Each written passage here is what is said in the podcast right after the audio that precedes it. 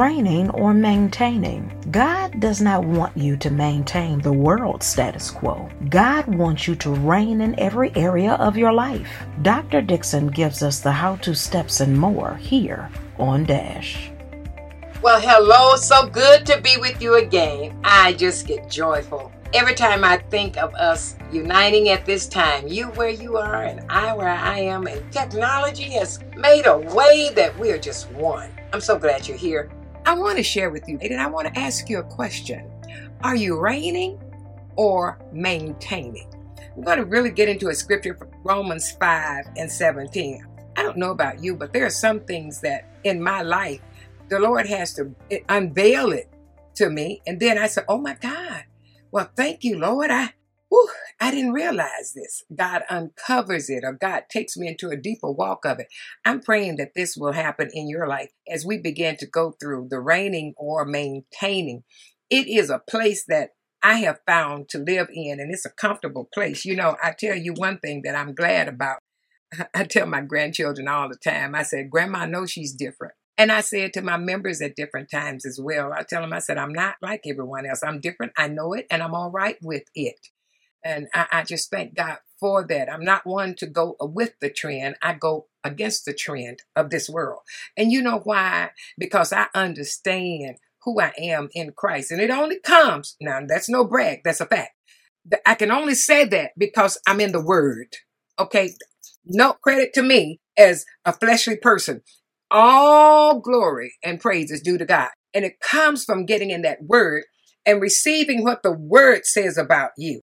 When you receive what the word says about you, I want you to know there's no condemnation to those who are in Christ Jesus. God be- begins to bring you to a place of awareness that you began to reign.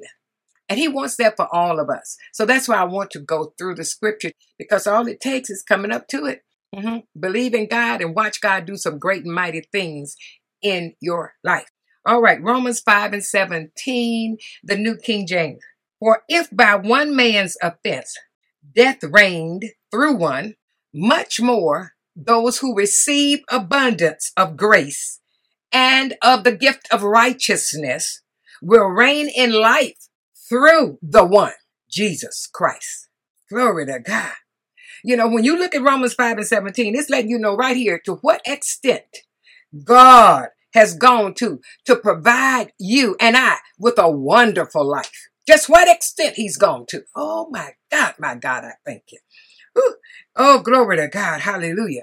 And the life that God wants for each and every one of us as a believer is to reign in life. You see it here? You see it here? The life that he wants. See, now, what does reign mean?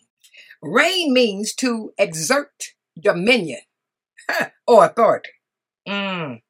As a believer, do you know what? God wants you to live a life that you begin to, let me see, take authority over the challenges of life. Life is always going to present challenges to us. That's the only way you grow. If you don't accept the challenge, you do not begin to move in a disciplined way. You know, you begin to set lines to let the devil know you don't cross this. and you let flesh know the same. And you begin to live according to what? The word of God. You begin to reign and you begin to understand what the word of God is saying, knowing that you're not perfect, but you're obedient. So God wants us to exert this dominion. Ooh, glory to God. Hallelujah. Wants us to take authority over the challenges of life. Did you hear me? Exert it. Exert dominion. Don't walk around with no victim mentality. Mm-mm. Shoulders all humped over. Straighten up. Glory to God. Square your shoulders. Hold your head up. Oh, oh, oh. Exert dominion. Ah, take authority over every challenge.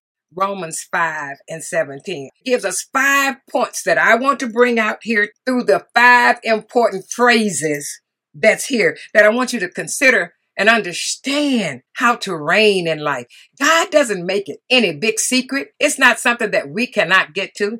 God always, what He gives us in the Word of God, it is not anything difficult, but we have to break it down and begin to walk in understanding it and just receive it. Let's look here. God wants you to live exerting dominion. He wants you to live in authority over the challenges of life.